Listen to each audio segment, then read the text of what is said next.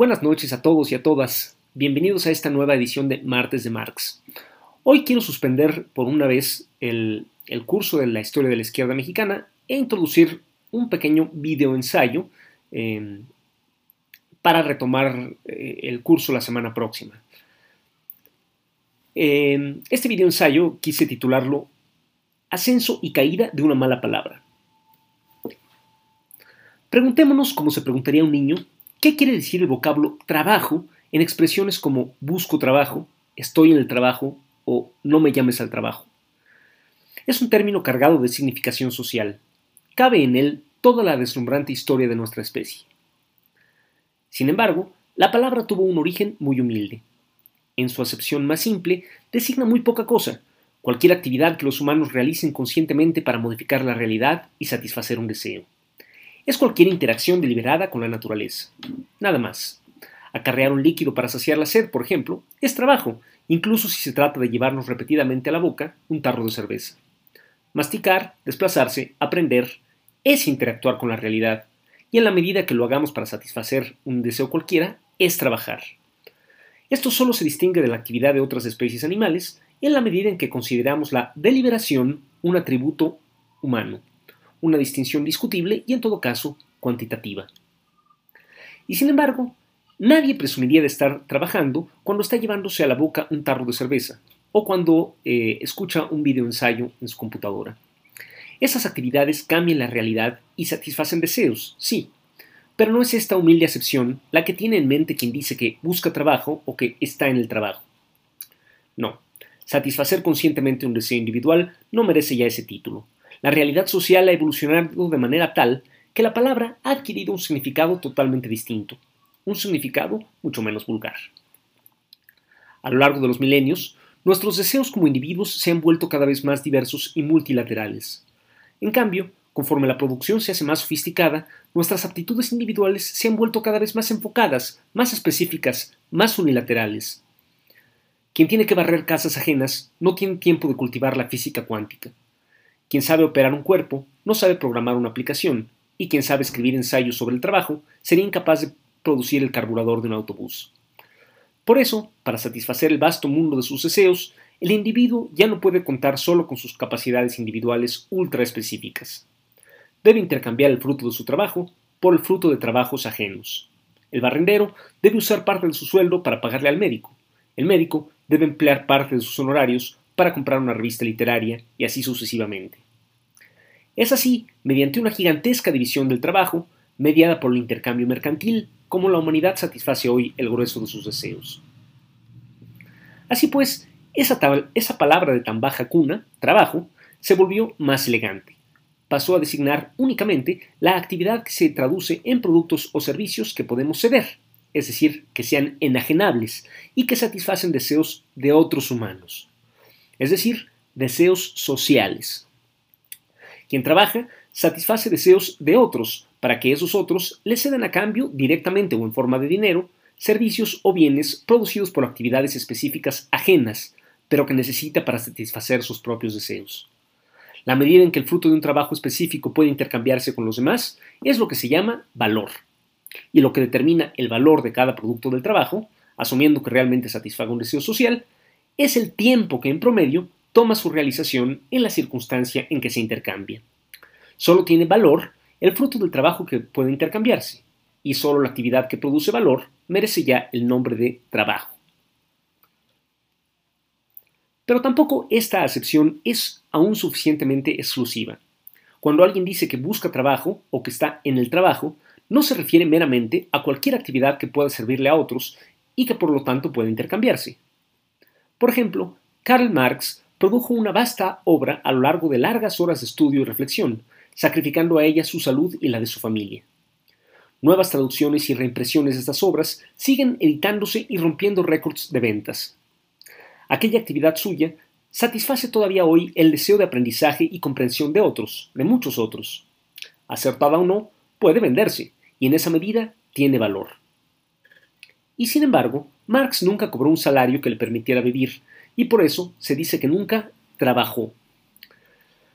Hacía mucha actividad, sí, pero la mera satisfacción de un deseo social, por grande que sea, ya no basta para conferirle a una actividad el título de trabajo. Nuestra vida material ya no solo depende del intercambio mercantil entre productos de nuestras distintas actividades específicas, sino además de que esas actividades se movilicen y se concentren en una escala gigantesca. Para que eso ocurriese, la producción tuvo que organizarse históricamente de un cierto modo. Dado que los deseos humanos son cada vez más diversos, los medios materiales que se necesitan para satisfacerlos son cada vez más sofisticados y costosos, y cada vez menos gente puede permitirse su posesión. Además, quien tiene poder militar puede privar a otros de sus medios de trabajo. El resultado es que muchos pueden comprarse una rueca, pero pocos pueden comprarse una planta textil. Muchos pueden adquirir un martillo, pero pocos pueden poseer una red de fábricas de partes automotrices. Estos instrumentos gigantescos pueden estar físicamente dispersos por el mundo, pero como propiedad se concentran cada vez más en menos manos. Así, conforme menos gente posee los medios necesarios para producir, mientras menos gente puede crear con sus propios medios bienes o servicios de valor, más gente debe vender su capacidad productiva para emplearla con medios ajenos. Mucha gente vende su fuerza de trabajo a un puñado de compradores. Quien tiene medios de trabajo no los presta por la bondad de su corazón, los presta a cambio del trabajo mismo. Compra la capacidad laboral ajena a cambio de una parte del valor producido. Esa parte se llama salario. Es decir, adquiere por un lado la propiedad del producto del trabajo que se realiza con sus medios, devolviendo al productor una porción ínfima de ese valor. Y por el otro, el derecho a supervisar, directa o indirectamente, las condiciones en que el productor produce, así como a dictarle lo que debe producir. Una vez que se descuenta el costo de la producción, incluyendo el salario de los productores, el resto del valor producido de este modo va a parar a los bolsillos del, del dueño de los medios de trabajo. A esta parte se le llama plusvalía o plusvalor, y es el móvil al que obedece todo este proceso. Una parte de ese plusvalor creciente se reinvierte para recompensar el mecanismo, en una escala cada vez mayor. Así, el trabajo enajenado no solo produce cosas, sino que produce también las condiciones sociales de su propia repetición, es decir, se reproduce a sí mismo. Obliga a una cantidad cada vez mayor de gente a vender su capacidad productiva para subsistir y al mismo tiempo permite que una pequeña cantidad de gente pueda comprársela. Desde luego, el dueño de los medios de trabajo también es humano y tiene deseos. No reinvierte toda la plusvalía. Una parte la consume en forma de réditos, que le permiten no solo vivir sin trabajar, sino vivir cada vez mejor con respecto a los que trabajan. Con cada jornada, el golfo entre uno y otro polo de la experiencia humana se va ensanchando. Así, la palabra trabajo adquiere toda su significación actual. Incluso proyectamos a otras especies nuestro propio lenguaje histórico. Sería raro decir que está trabajando la loba que caza para alimentar a sus crías, pero cosa curiosa, es frecuente usar ese término para describir lo que hace un buey cuando tira el carro de su dueño. Para que podamos decir que estamos trabajando, ya no basta que estemos modificando la realidad para satisfacer nuestros deseos, ni directamente ni a través de la satisfacción de deseos ajenos o sociales. Ya no basta producir valor. Ahora trabajar no solo significa producir valor para vendérselo a otros, sino valor que surja ya como propiedad de otros, con los medios de otros, bajo las órdenes y la supervisión de otros. Si ya habíamos limitado nuestra definición de trabajo a la actividad que conduce a la satisfacción de deseos ajenos, ahora la hemos limitado aún más. Ya no es solo la actividad que realizamos para producir bienes y servicios enajenables, sino la que se realiza ella misma enajenada. Es ese tipo de trabajo el que satisface hoy el grueso de los deseos humanos. La comida, el vestido, la vivienda, la salud, el entretenimiento, la cultura, el transporte, las comunicaciones, etc. En otras palabras, ya no llamamos trabajo a cualquier actividad que produzca valor, sino solo a la que, además, produzca plusvalor. Este es el sentido que da a la palabra trabajo quien dice que Marx nunca trabajó. Fue así como el trabajo llegó a adquirir su resplandeciente significado actual. Quien dice que busca trabajo no quiere decir que esté aburrido y quiera algo que hacer. Quiere decir que busca quien le compre su fuerza de trabajo a cambio de un salario que le permita vivir. Quien dice que está en el trabajo no quiere decir necesariamente que esté haciendo algo que satisfaga un deseo propio o social. Quiere decir que se encuentra físicamente en el lugar donde su tiempo está bajo supervisión ajena, aunque no esté haciendo nada. Quien entra a su trabajo a las nueve y sale a las seis puede no hacer nada en toda la jornada, pero debe estar al pendiente de que no le pidan algo, pues su tiempo no le pertenece. Puede que pase el día jugando solitario en la computadora, a la espera de una orden, y a las seis corra a su casa para atender su jardín, para leer historia o para tejerle bufandas a sus sobrinos. Pero a eso no lo llamaremos trabajo. Una mujer le da de comer a un niño pequeño, le cambia los pañales, vigila que no le pase nada y lo calma cada vez que llora. Es una actividad demandante y extenuante. Pero es el hijo de sus empleadores, le pagan por cuidarlo. Por eso puede decir que está trabajando. Al terminar la jornada, la mujer sale del trabajo, es decir, deja la casa de los patrones, recoge a su propio hijo en la guardería y hace con él por un breve periodo lo mismo que hizo con el niño ajeno durante todo el día, antes de caer exhausta. Para alimentar a su propio hijo, debe pasar el día cuidando al hijo de otros, limpiando la casa de otros, cocinando para otros. El trabajo se ha vuelto ajeno a su autor, se le enfrenta como un poder hostil y lo domina. Ya no lo sirve, sino que se sirve de él. Le impone sus propios intereses. La gran mayoría de la humanidad se ve sometida a su propio trabajo, que se ha vuelto el amo del mundo. Pero el interés de ese trabajo alienado es en realidad la máscara que asume el interés de la clase de los propietarios. El ámbito donde la palabra trabajo designa más claramente la actividad alienada o enajenada, productora de plusvalor, es el legal. Los contratos y las leyes laborales no limitan a 8 horas diarias o 40 horas semanales la actividad que los humanos hacen simplemente para satisfacer deseos propios o ajenos. Esa actividad útil obviamente no se detiene cuando suena el silbato y termina la jornada. La actividad que se realiza en el llamado tiempo libre no solo es útil, es absolutamente indispensable para el desarrollo de una sociedad. Es entonces cuando empiezan no solo el autocuidado individual, familiar y comunitario, el ejercicio, la cultura, los viajes, la organización sindical y la participación política, sino también el consumo, que el capitalismo necesita casi tanto como el trabajo, actividades que no tienen nada de estériles. El trabajo libre suele ser más productivo, más socialmente útil que el trabajo alienado.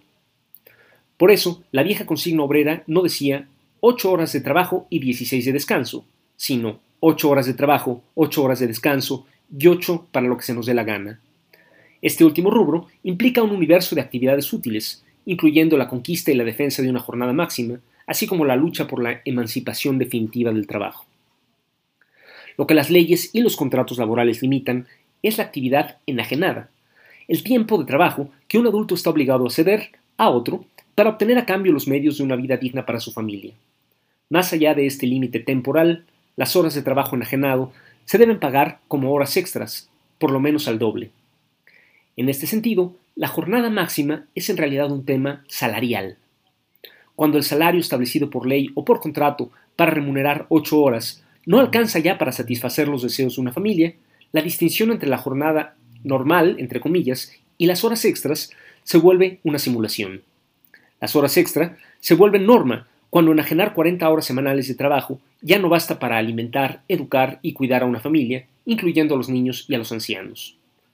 Por eso, señalar que un país, digamos México, ocupa un lugar de honor en el ranking de los países donde más se trabaja, es decir, donde cada familia trabajadora debe enajenar más horas de trabajo para sostenerse, es señalar su subdesarrollo.